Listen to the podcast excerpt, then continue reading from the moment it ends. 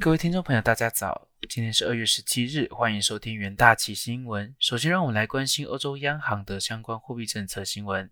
欧洲央行管理委员会的委员表示，央行可能会在第三季结束净资产购买计划，但不会立即的调高利率。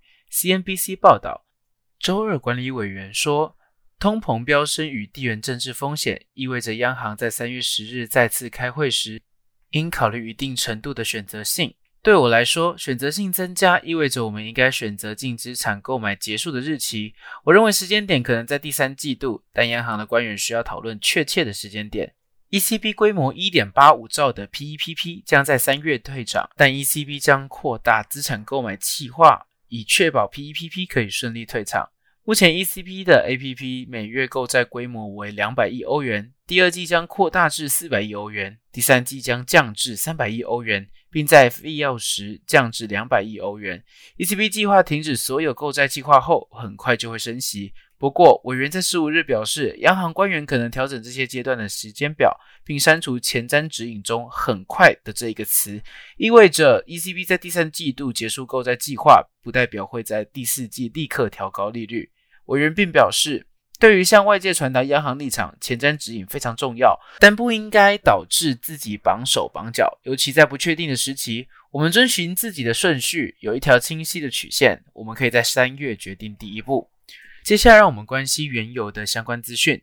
油价飙升之势似乎没有什么能够阻止了。从十二月到一月，国际指标布兰特原油价格每桶已经上涨约十一美元。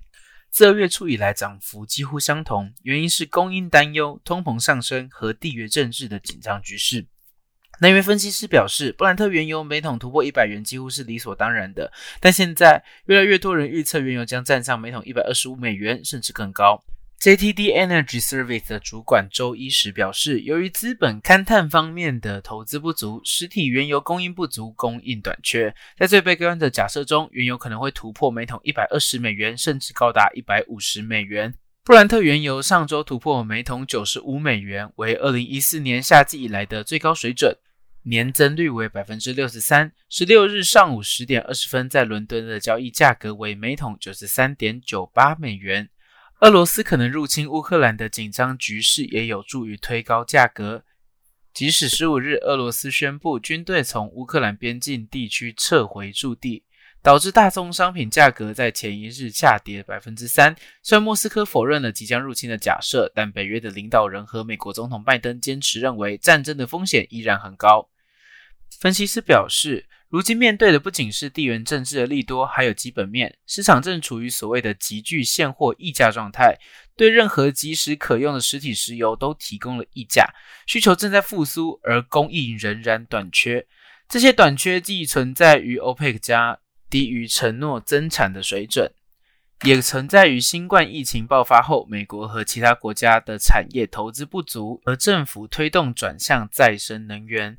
标普全球普世能源资讯的数据显示，拥有配额的 OPEC 加成员国一月的产量目标低于每天七十万桶，主要产油国沙地阿拉伯和俄罗斯的产量也低于配额。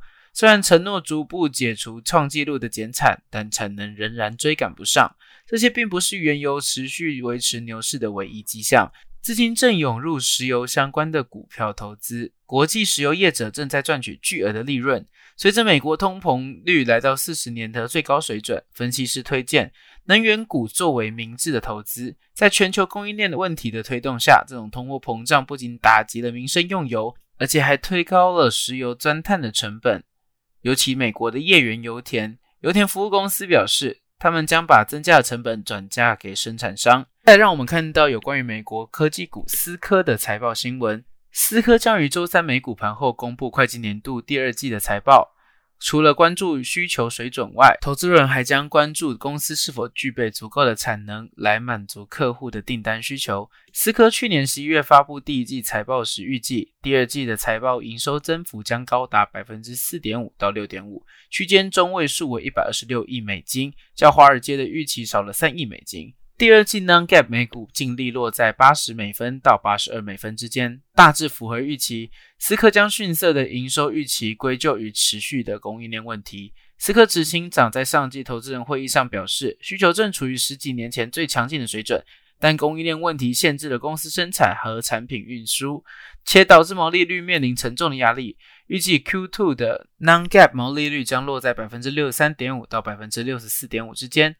Morgan Stanley 的分析师认为，鉴于网络需求相当强劲，思科本季财报应该不会有什么太大的问题。因此，重申思科的持有平等目标价六十亿美元不变。尽管如此，分析师对思科的财测展望保持谨慎态度。他认为，随着供应链问题恶化，接下来的问题在于思科能否实现今年的全年营收目标。再让我们进入三分钟听股期的单元，首先关心台积电期货。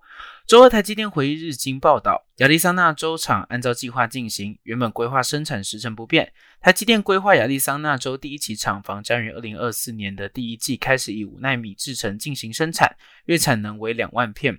他今天预期，二零二二年在新冠肺炎疫情加速数位转型、五 G 以及高效能运算产业大趋势及车用晶片强劲需求的带动下，晶圆代工产能全年吃紧。预估二零二二年美元营收预期较去年成长百分之二十五到百分之二十九。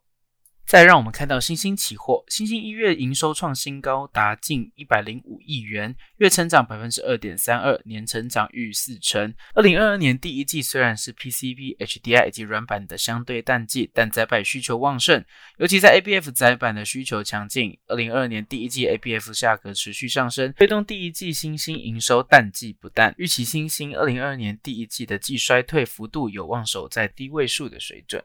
最后，让我们看到南亚科期货。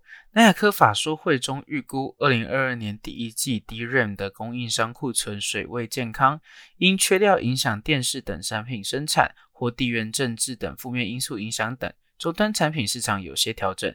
二零二二年第一季 DRAM 产品报价可能小幅修正，跌幅大概一至三个百分点，跌幅较市场预期较小。标准型记忆体现货也持续回温，预计二零二二年第二季。低润产品渴望较前季持平或小幅成长。